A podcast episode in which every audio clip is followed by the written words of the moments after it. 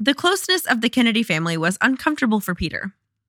Joe Kennedy had once commented that his children were so close to each other that he was surprised they had ever married. The relationship was not incestuous, yet it did not leave room for an outsider who could not adjust. Oh. We need to talk about the Kennedy siblings. Episode 14.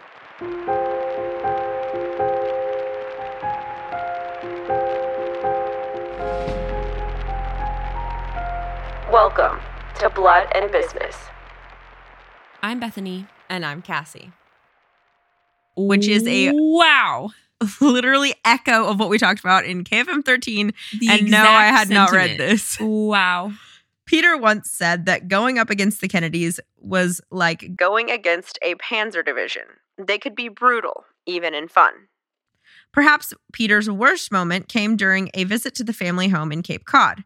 A touch football game was held, something in which Peter participated reluctantly. Because of the way in which he had been raised, because of his- infirmity, Peter was not comfortable playing team sports. Working as part of a team, being struck by others, engaging in sports in general were all foreign to Peter. Thus, he did not know what to expect when Steve Smith told the others to get Peter, quote unquote. Suddenly, the touch part of the game became tackle. Peter was struck several times and the wind was knocked out of him. He was upset, feeling that they had brutalized him because he was an only child, never knowing a family in the way they did. He felt that some of them, such as Steve Smith, which that's Jean's husband, which we will talk about later, wanted to put him down to show him his place. That's what he felt. Peter felt that in other ways, the family seemed to like him and respect his profession. But Peter said that Steve Smith, who became powerful by virtue of his handling of the family foundation, which controls all their wealth, acted like a schoolyard bully toward him. Wow. They were bonded with a profundity that mere blood seemed insufficient to describe. Precisely. The other thing that Peter was disturbed by was Eunice at dinner time. Eunice Kennedy Shriver always disturbed Peter when they had to eat together. Peter said that she would eat off the plates of other people. He was Literally me. if he was sitting next to her and she became intrigued by something on his plate, she would just reach over and taste whatever caught her fancy. It was an action that always frustrated and angered him. Oh my god, Which it literally sounds like Mac. Mac. that is literally Mac. And I hate it when you guys been sharing food. Oh. she had also talked that there was no room in the Kennedy family for others, for in laws, unless they were prepared to like come in and take their place. Like we said, you had to shove your own way in to the Kennedy family, and not every personality was able to do that. Back to Peter's fourth wife, I'm going to read what she says about Peter in correlation to the Kennedys. Peter, because of his own childhood, slipped nicely into a dual role of abuser and abused during this period. He allowed himself to be subjected to activities that he found demoralizing and humiliating, playing football and being tackled in front of everyone. I wouldn't exactly say that that's the same thing, but okay. He accepted the role of an outsider, bearing his pain without letting Pat see the extent of his vulnerability. He just he just felt like a freaking advantage of, outsider. Yeah. okay. At the same time, he played out the role that Joe Kennedy had played. He sexually indulged himself, never committing fully to the woman for whom he expressed love. Peter's attitude toward Pat Kennedy probably saved her some of the emotionally shattering sexual requests Peter made of me. Her Catholic upbringing, her nightly prayers, and her other acts of devotion were unnerving for him. They had not had sex before their marriage, Pat probably being a virgin. He could not show her that intercourse gave him less pleasure than sensual experiences involving less physical and emotional commitment. He could not tell her the things that he liked to do.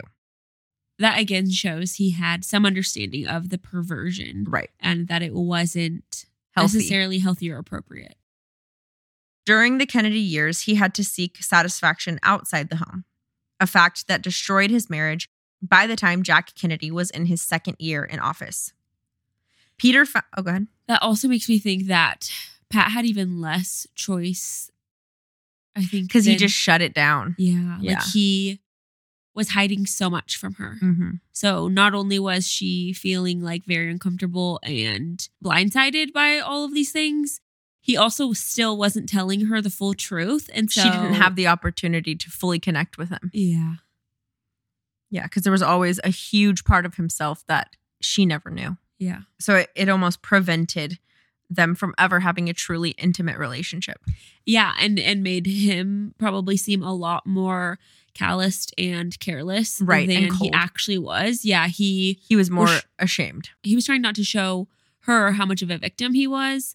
And if she was able to see that more, maybe she would have had more understanding of the struggle that it was and less like you just don't care that I'm your wife. Right, and you're just choosing me." to- Yeah. To cheat. That also makes me think that Pat and Peter would have been able to work it out if they were in a different time, a different place, if they had the education and the knowledge and the resources to Mhm.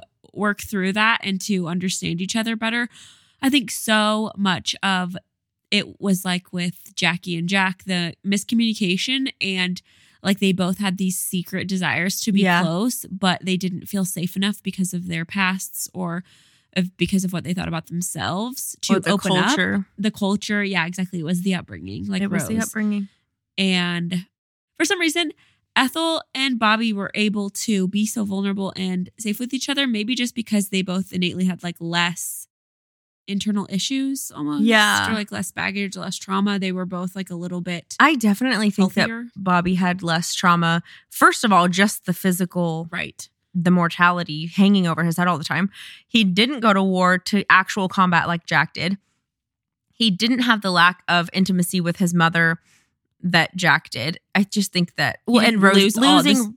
yeah, the whole Rosemary situation. Even as a kid, I think that Jack saw a lot of that way more up close than Bobby would have ever seen. Yeah. And, was in charge of protecting that in a way as well. Right.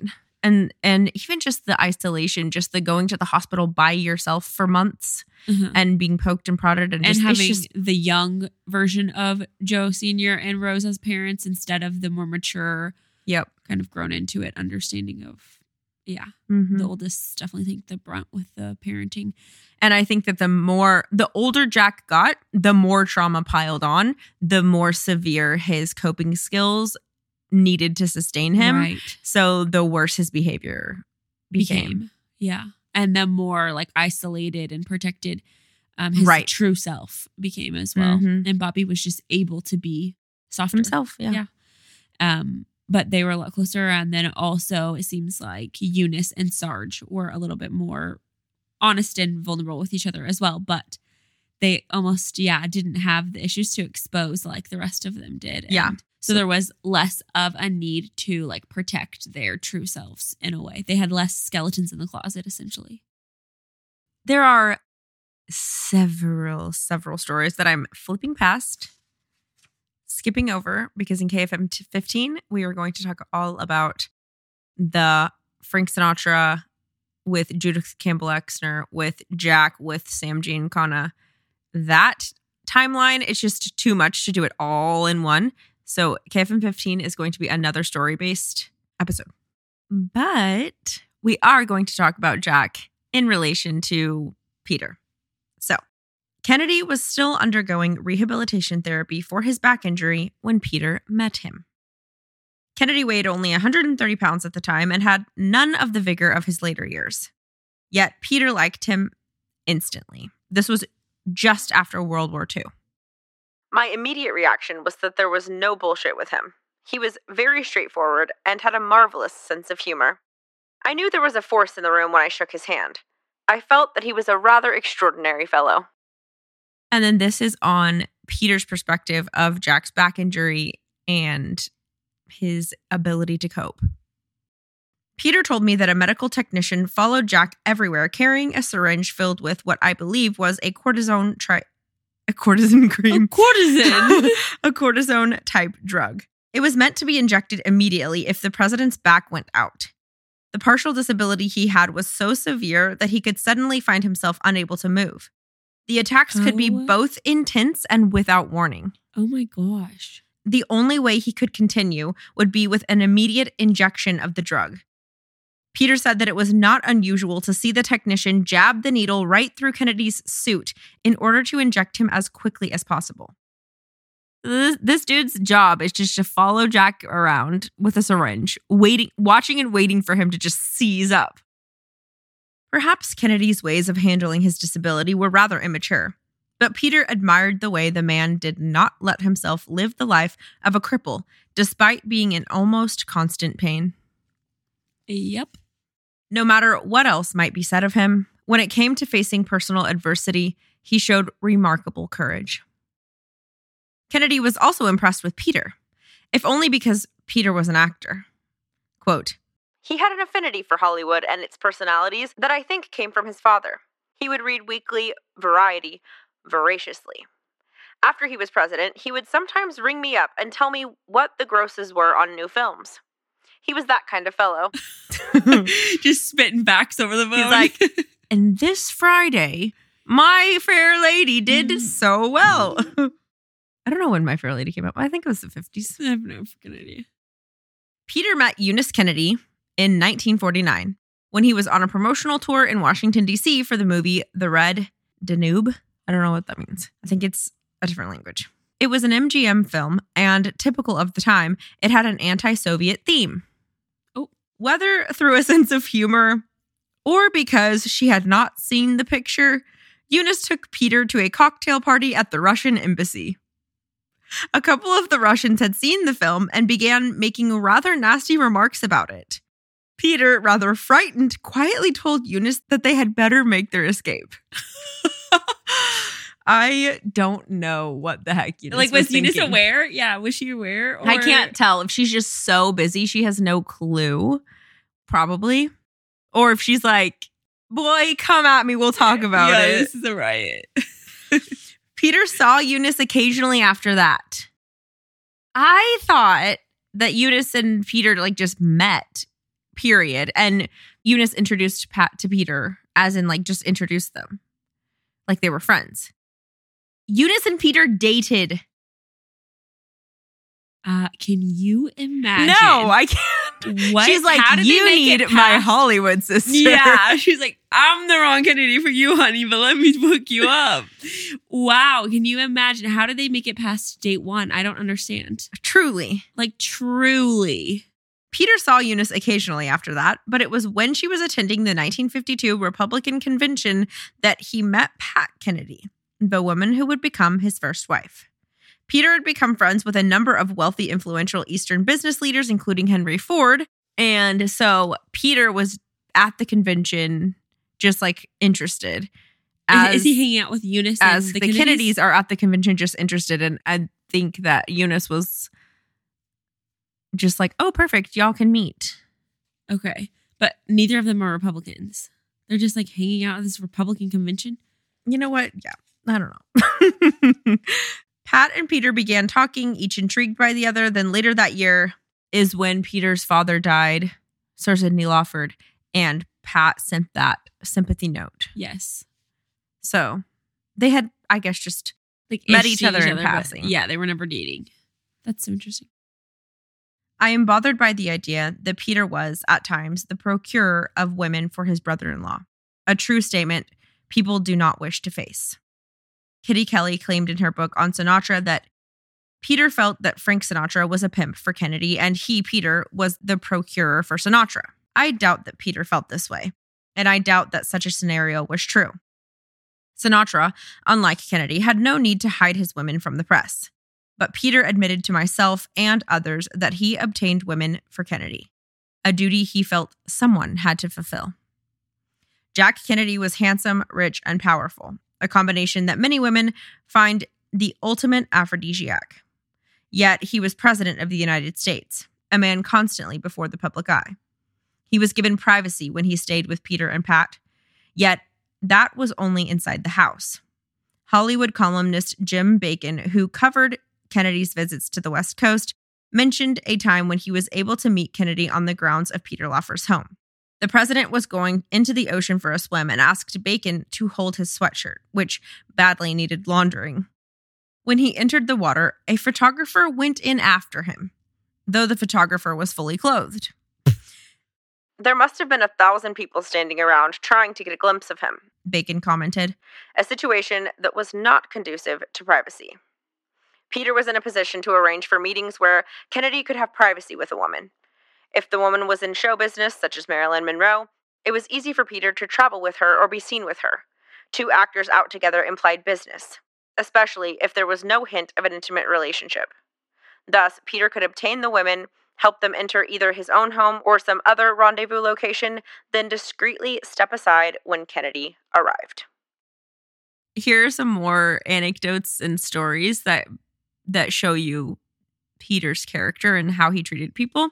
This is Joey Bishop, who was part of the Rat Pack, and he said, I looked like I didn't belong, but was aware of the fact that I didn't belong and tried to act like I belonged. And it worked great. It was a great, great attitude. what was great about Peter Lawford or Frank or Sammy or Dean was that whatever line I thought of at the spur of the moment, they never questioned it. One time, when Dean was singing, we were always wearing tuxedos. I said to the others, I think it would be very funny if we all took our pants off, folded them neatly over our arms, and walked across stage behind Dean while he's singing and pretended we're discussing business. It was one of the biggest laughs. Peter was very gracious to me. I remember that I was the master of ceremonies for the inaugural. Even though I was the least known of the group, I was treated as an equal, and that always felt good to me. Oh, that's precious. I remember one time in Miami Beach, we were going down to the Fontainebleau for Elvis Presley's first show out of the Army, and the accommodations were everybody had a suite on the 15th floor, and they gave me a room on the 7th floor. But Frank didn't know it, so he said to Peter, assuming I was also on the 15th floor, Run down the hall and get Joey. I want to rehearse something. So Peter said, Joey's not on the 15th floor. He's on the 7th floor. Frank said, What's he doing on the 7th floor? Peter said, They gave him a room there. So Frank called up and said, If Joey Bishop is not in a suite on the 15th floor within five minutes, there'll be no show tonight. I don't know this. I'm in my room writing some material. Six bellhops came running in. They didn't take out my clothes, they took the drawers in it with the hangers and everything. I thought the place was on fire. I remember one time when I got a call from Peter Lawford. He said, I want you to come down to Malibu. He had a home down there. He said, I just signed with the best manager and I want you to sign with him too. So I said, I do have a manager. He said, Joey, this is your chance of a lifetime. Listen to me and do like I'm telling you. so I said, okay, and I went down there. The manager was John F. Kennedy. He wanted me to come by the house. He what? was th- he was there with Pat. He, it was just like a ruse. Like he was just getting him down there That by saying hilarious. like he thought this is okay, a business deal for me. yeah, and he's this saying, is "No, what's gonna get him." this." Yeah. he wanted it to be a surprise. He was there with Pat. John Kennedy was in the ocean. He said, He's in the water now. And I didn't know it was John Kennedy. I thought it was a manager. So I was kind of flattered. It was exciting for me. Picturing him minding his own business, has no idea that there's any issue. These bellhops just come busting, Busting through, through the, the doors, door. throwing drawers. He's like- he's literally like the kid in Like, the of course, you would think that the place was on fire. Yeah, I would be panicked. Also, I'm wondering if Frank Sinatra was an eight, an Enneagram eight. Oh, for sure. Like, as soon as you said that, exactly that. Yes. He's such a like loyalist, will fight for his people, Uh-huh. but doesn't necessarily care that it's the right thing. No. He's just When Frank Sinatra was nice, he was real nice. Mhm. Kennedy's involvement with the Klan, which is not the, The Klan, it is the Kennedy. the Rat Pack. Oh, the Rat Pack. Kennedy's involvement with the Rat Pack meant more at the time than people understand today. Sammy Davis was a black man who was daring to live in a white man's world. Racial hatred was intense, and top black entertainers were relegated to ghetto theaters such as the Apollo in Harlem. Many major black stars of the 1960s were actually in their decline, having not been allowed to perform before mixed audiences during the many years they were at their peak talent. They had been deprived of an audience, and the whites had been deprived of the chance to see brilliance in a person who happened to be black. Peter was disgusted as he explained to me that racial prejudice was so great that when he and the others went gambling, Peter had to take Sammy's money and play for him as Sammy directed. It was a combination of bigoted paternalism and irrational fear. Yet, whatever the cause, the result was great pain and daily humiliation. Men with lesser inner strength than Sammy were often broken in spirit. The first time they tried to break the meaningless color barrier, they were so emotionally hurt that they gave up show business entirely. For Jack Kennedy to be seen with the Klan, the Rat, Rat Pack, Pack. Meant risking hostility in the South. He was not an advocate of civil rights. He was not a man who had ever had to confront the racial issue in his home state. If anything, he was for the status quo at that time. Yet the act of being seen with Sammy and the other members of the group could have cost him critical votes in the South, and he did not seem to care. It was a circumstance that spoke well for his character at a time when other men might have just avoided the entire issue. To me, it seems like He was just born in a bubble, grew up in a bubble, and the bubble, wasn't racist. no. But because of that, he didn't know that he needed to be doing a better job at fighting Yeah. it. Because he was just like, God loves all of us. My back hurts. So, another story about Sammy Davis Jr. and the Kennedys and racial injustice was that I'm just going to tell this off of my memory. When Jack had just won the election, Pat and Peter went straight from him winning the election that morning at 9 a.m., 9 30 a.m., got on a plane and went back to California to attend Sammy Davis Jr.'s wedding. They were friends, obviously. And at the wedding, and Sammy Davis Jr. is a part of the Rat Pack. yes, and he's the black one. Okay, and so is Peter, obviously, a part of the Rat Pack. Yes. like Peter's not black. um, but Pat was at the wedding and she gave Sammy Davis Jr. a kiss on the cheek just They're as friends. a congratulations. Mhm. You're they're friends. Somebody took a picture of it and the media got a hold of it, blasted it everywhere, and said all these very, very derogatory, hateful things. And those southern states were basically like going against the Kennedys because of their involvement with black people. I don't know. Because they were because Pat was friends with black people, it was like hurting those southern states view, of, the Jack, Kennedys, which of their is president absolutely elect. ridiculous. But it's confusing to me because somebody, and I need to do more research to figure out who, but Frank Sinatra was in charge of the inaugural ball performers. He was he was in charge of the entertainment for I think I don't know if it was the night before the inauguration or the night of the inauguration. The event was put on to basically raise money. A bunch of like huge big name performers were coming in to help and to perform as like like a a, charity favor. Yeah, as like a favor to Frank Sinatra because they were friends. And then, but it was, yeah, like a charity event to raise funds for the presidency or for the government so that when Jack came in office, he wouldn't have this huge deficit of debt. But anyway, somebody, and I don't know who, probably some one of the Kennedy advisors, political advisors, took Sammy Davis Jr. off of the inter, off of the performing bill. Sammy Davis Jr. was not allowed to perform because of the photo with Pat at his wedding of her kissing him. So Frank is pissed off and he was about to just fly off the handle and lose it. But we'll revisit that story. During the main episode, we mentioned that Frank Sinatra campaigned for Jack, but Sinatra also put out a song for Jack and his campaign, which was called High Hopes. And he rewrote the lyrics to say K E N N E D Y. Jack's the nation's favorite guy. Everyone wants to back Jack. Jack is on the right track and he's got high hopes. High apple pie in the sky hopes. And it was loaded into jukeboxes across the country. Are we going to talk about Frank Sinatra and his motives with the Kennedys? Did we ever talk about that? A little bit we did. Okay. That he wanted to be, G- grabbing onto the coattails of He- Kennedys. yeah, and he wanted Okay. to be associated with statesmen, not mobsters. Right. Okay. we're going to talk so much more about Frank Sinatra next episode too. There, there's just so much.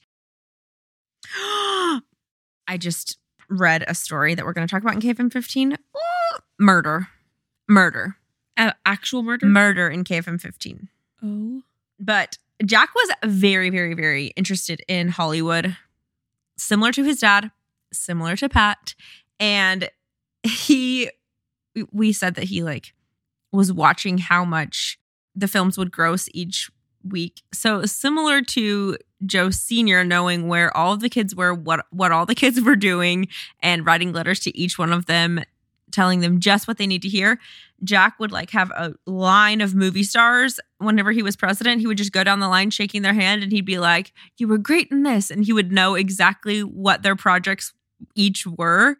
Just Off the dome. off the dome. Like he just knew what was happening because he was just interested. He just loved he it. was always interested in like pop culture, I feel like. Yeah. And just in the know with that kind of Mhm. stuff. And could you imagine being an actor and being like the president Knows exactly what cares I'm doing. and knows what I'm doing. Here's a really fun anecdote about Pat growing up. This is told from Rose's perspective. Quote Gloria Swanson was our house guest for a couple of days in Bronxville and brought along her small daughter, who was about the age of our Pat, who was about 10. The two got along well together, and Pat took her down to show her the Bronxville Public School and meet her classmates and perhaps show off a little, as she did, introducing her as Gloria Swanson's daughter. Nobody believed her. They all just grinned, thinking it was a joke. After all, Gloria Swanson was, to them, practically a supernatural being. So she wouldn't be in Bronxville and wouldn't have a daughter. And Pat was just doing some silly spoofing. I can't recall the exact details, but I do remember how completely indignant Pat was when she and Gloria's little girl came home and told us. Poor little Pat. But I think that it fed more into that like obsession and enthrallment with like Celebrity, stars and yeah. celebrities and mystery and like people don't even believe. It's like a world beyond belief and she's just drawn to it. I didn't even realize that Gloria Swanson was that because we did a mini over her. If you have not listened to Mhm. that, you have to go on Patreon, listen to that mini It is fascinating. It's definitely one of my favorites because It has such a 1920s vibe. yes, and it just paints a better picture of Joe Yeah. Senior. I think like prior to like the Joe Senior we know, sort of Like, right. It was like, the Joe Senior with the tiny little kids, not with his sons. that- Ambassadorship exactly. So that's really interesting. But I like when we were doing those minisodes, I don't think I understood how huge of a star Gloria Swanson was. But the fact Agreed. that the kids didn't even believe like there's no way that she would be in Bronxville. Yeah. And also that she was dating Joe Senior. Like, whoa. I know. This story also props up the idea that Pat didn't even really understand or get who these women were because Right. Because she's like taking, yeah, she's not realizing, oh, this Gloria is my dad's mistress. who's hurting my mother and my family dynamic. this little girl, yeah. belongs to her. And the only reason she's here is because her mom is having an affair with my dad.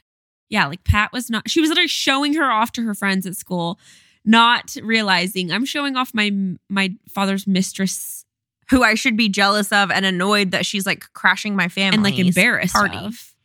Right. Yeah, It's, it's that's true. Like Pat was clearly In a fairy tale world. Yeah, I had no idea what was going on. Oh my gosh, those poor girls. That also makes me think of Marlene Mhm. Marlena Dietrich, her Mm-hmm. whole story where the kids just are like being drug along. Oh my Like they just don't know what's even going on or like what's normal.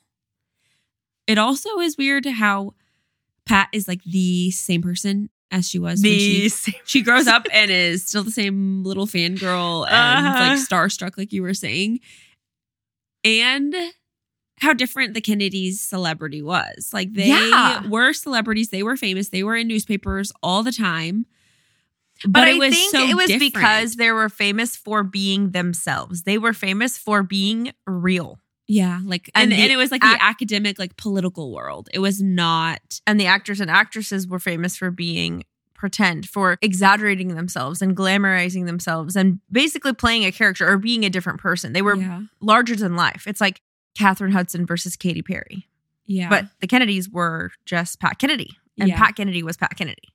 And also too maybe that it wasn't that a single one of them was like they weren't Elvis. Right. They were the Kennedys. Then Gloria Swanson is Gloria Swanson, Mhm. the one and the only. Probably a lot of pressure comes with that as well that the Kennedy kids didn't have. Yeah. They didn't have to stay famous. They didn't have to Yes, that makes me think of Paul McCartney said something to that extent um, that he f- always felt really bad for Elvis because he couldn't imagine because Yeah. he was obviously a part of the Beatles. So he was like, "Oh, so much of the pressure was taken off of me.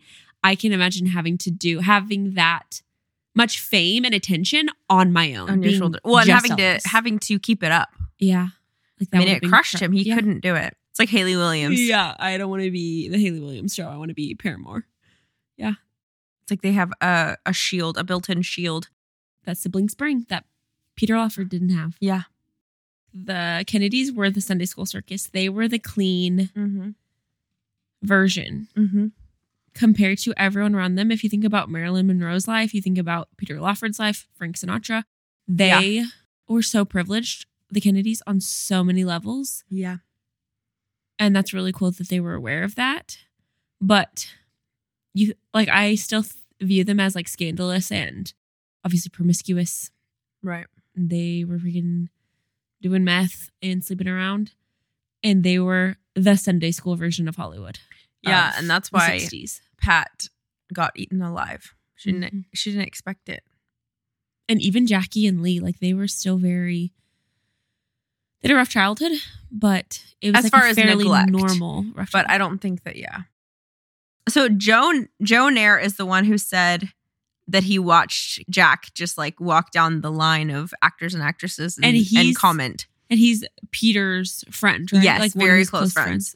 Um, and he said that there were a wide range of guests, producers, agents, like he just knew everybody. Quote, he knew you personally and liked you. He had that ability to make you feel important. Said- Everyone. everyone about all the Kennedys. All of them. Peter explained, he was always ringing up, and I'm not trying to make myself a big man by saying the president was always ringing me up because I'm sure he was always ringing up a lot of people. Lee, Jackie doesn't know how fun it is. I can get anyone on the phone in two seconds. And the quote about, uh, I think it was Lem that said it about Jackie and Jack. No matter who they were talking to at a party, they made you feel like there was no one that they'd rather be talking to or spending time with than you. Absolutely crazy. And I think that that was because of Rose and Joe's parenting, because they, it's like, um, in what was it, episode 13? Joe getting in the car with a chauffeur to go pick up the cousin. It was like you were important. Every single person. This is the never ending bottomless pit of energy that Jack had that we were, and that Joe Sr. had that we're just like, what were you on? Because Joe Sr. was not on meth. And so it was more than just the injections. Peter said that Jack would call all the time and just want to know what was happening. Who was making it with whom? What pretty new girls were on scene? His interest was everywhere. He'd ring up and say, What's going on? What about so and so? Is she really that pretty? Imagine. Even with all the things that he had to worry about. Like, even Peter is like, How, dude? How can you care? There's like this bit of mania to them. Yes. Right? Like Uh-huh it reminds me of people who are on hardcore drugs or, or have, have, an, a disorder. yes, And have mania, bouts of mania. crazy. That is so interesting. mm-hmm.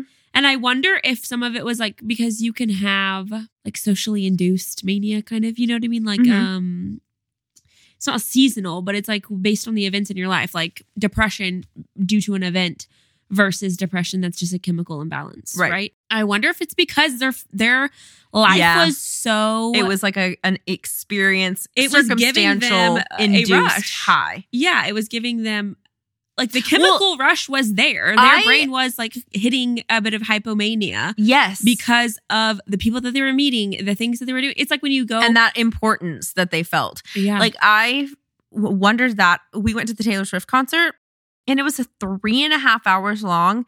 And at the end of it, I was exhausted, could barely stay awake. Two hours in, I was just thinking to myself, like, it is hard for me to freaking stand here in this seat. How is she still going? Like, how is she doing this?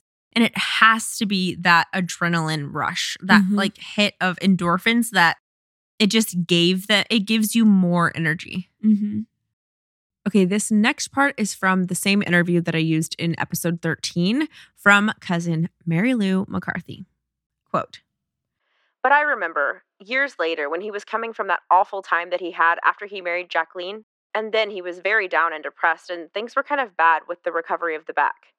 It seemed to me that I had read the story that she had had Grace Kelly come in at the time, and I don't know whether she was married to the prince or not, but that she had come in and dressed as a little nurse and had brought the pills and the water and whatnot amidst great laughter and gaiety.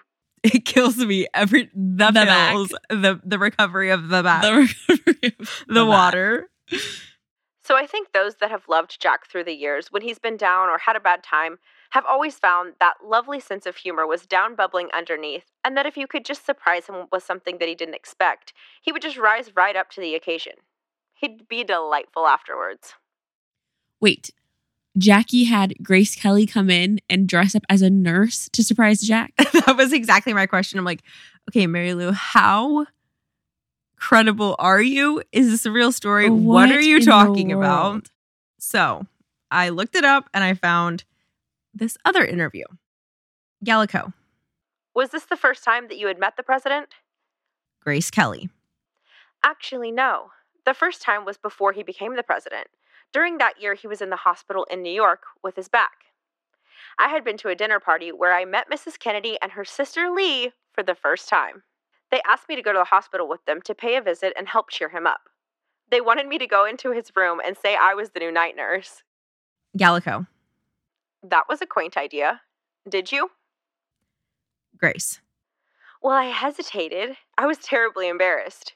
Eventually, I was sort of pushed into his room by the two girls. I introduced myself, but he had recognized me at once and couldn't have been sweeter or more quick to put me at ease. Which, after reading the insight from Joe Nair or Naar, I still don't know which is which one his name is, but it's interesting knowing what he said about Jack, like how he knew everybody, he knew every, every actor, every actress, every director, and knew what they were doing. Makes me realize that Jackie maybe thought that Grace would just look like a hot nurse basically for a little while until he figured it out. But she walks in the room and instantly, she Instantly. ar- he already knows. Which She's like, "Hey, Grace, what are you doing?" Freaking impressive because like you're not expecting her to walk through the doors at this random hospital No. to see Jack. He knew her face and he knew it well. This episode is showing me so many sides to people that I feel like we haven't really gotten to see before, but I love this about Jackie and Lee. I feel like when they're together, it's like the story in the movie episodes about Oh my gosh. how they were on a boat and then the guy was like, What are you guys talking about? What are you guys whispering Michael about? Michael Canfield. It was Michael Canfield. Yes. Okay, so Lee's first husband Uh-huh. was like, What are you guys whispering about? And they both just turn and in unison say, Gloves. I mean, They're just like so Jackie and Lee. and- It's crazy going back and forth between Jackie by herself and well, first we started with Lee and Jackie. Then seeing Jackie by herself was totally different. Jackie in the context of the Kennedys is totally different. And then going back and talking about Jackie, Jackie how she is with Lee. Yeah. Yes. It's like a different person. She just all of her like little kid Jackie came out. Yes, I love it. Okay, here's another sad story about the campaign era. So, Peter's dad passed away. We remember that, right? So, that's when Pat wrote him a letter, Sir Sidney Lawford, and he was still married to His mom. Lady May, Peter's mom. Well, when he died, Lady May's already poor mental health took another nosedive, and she became so bitter towards the Kennedy family, towards Pat for mar- marrying her wonderful little boy, and she literally rented a live elephant, even though she was living off of Peter's money. She was being completely supported by Peter. Jeez. She used that money to rent an elephant, a live elephant. She painted across the elephant's side, vote for Nixon, and rode it down Wilshire Boulevard in the middle of Los Angeles. Obviously, the elephant is the symbol of the Republican Party. So she's literally trying to take a public stand against the Kennedy family, basically. which is her son or which is her son's family. Yes, during the campaign. Vote for Nixon. It was just a- an out of control situation. But that just is wow. yeah, it's not a good situation. But um, Joe Nair, Joe Naar, Peter's best friend, said that there was a time also when he went over to her house to meet her. Peter took Joe over to his mom's house to meet her, and he said, "Hey, this is Joe. He's getting into television." And Lady May said, "Oh yeah, you're getting into to television. This is my set. Can you fix it?" She like quote unquote wanted him to work on her television set, like she was trying to say, I think you're a mechanic. I think you're a like blue collar television set repairman. And Peter had to say, Shut up, mother. He's wanting to get into television as an agent. And it was obviously like very much on purpose. Wow.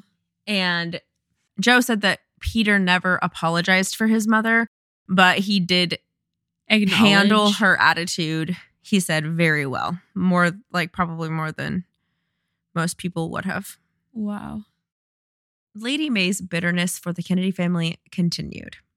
It was best explained when she became irate after the president's death, when she was invited to a film covering his brief life and career. Her refusal stated, in part, quote, I am no longer going to ask for insults.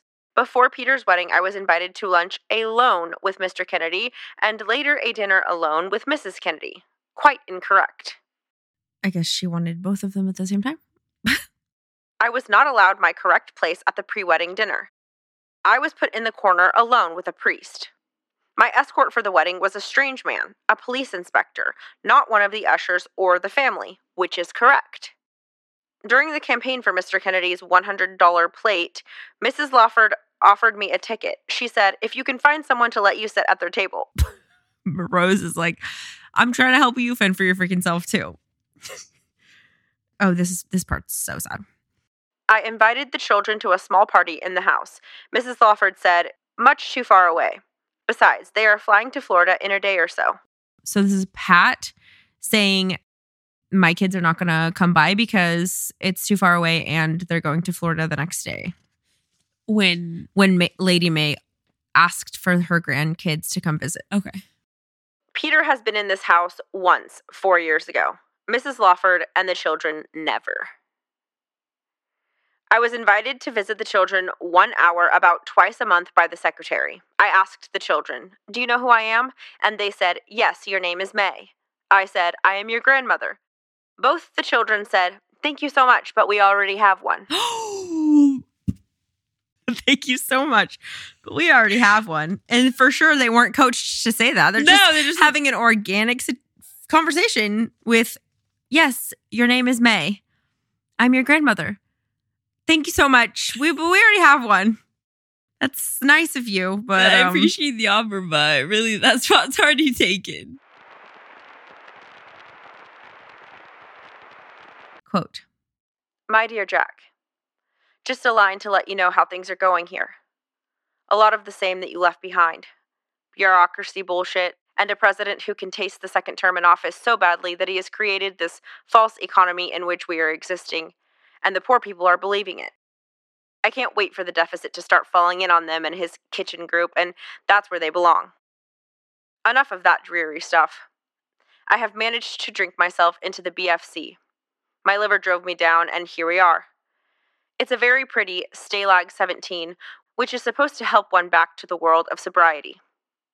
I must say they do their best, and I'm sure it's helped me. You, my friend, would hate it. Not a pretty girl within miles, and every time you turn around, you trip over someone's ego or someone expressing an authoritarian spasm. Here they call it therapy. I know you're having a good time. You always do. Are you prez of anything? A garden club or a bowling team, perhaps? You must be running something, knowing you. Jackie is terrific. I spent a lot of time with her at Sydney's wedding. How are Marilyn, Bobby? Unreadable. Give them my love. If you should run into Steve McQueen or Vic Morrow, give them my best. Well, that's about it for now. Believe me, you are sorely missed, here and around the world, if I may say so. All the kids send their love. Let us hear from you soon. Take care of you. Love, Peter. Partial letter from Peter Lawford to his late brother in law, John F. Kennedy, written while undergoing treatment in 1984 for alcohol and drug addiction at the Betty Ford Center in Rancho Mirage, California.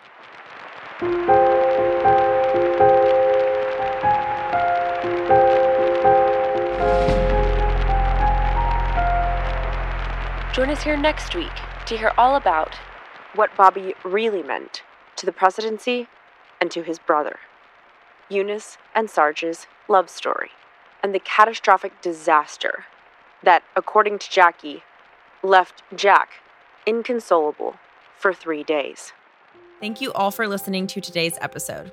If you enjoyed it, please give us a review on Apple, rate us on Spotify, and share Blood and Business with a friend or a sibling. If you'd like to support the show, the best way is to become a patron of Blood and Business.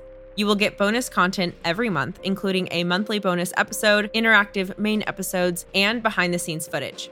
To keep up with us day to day, you can follow us at Blood and Business on Instagram and TikTok. You can find the link for Instagram, TikTok, and Patreon in the show notes below. Thank you so much for the support, and we will see you back here next week for your regularly scheduled programming on Blood and Business.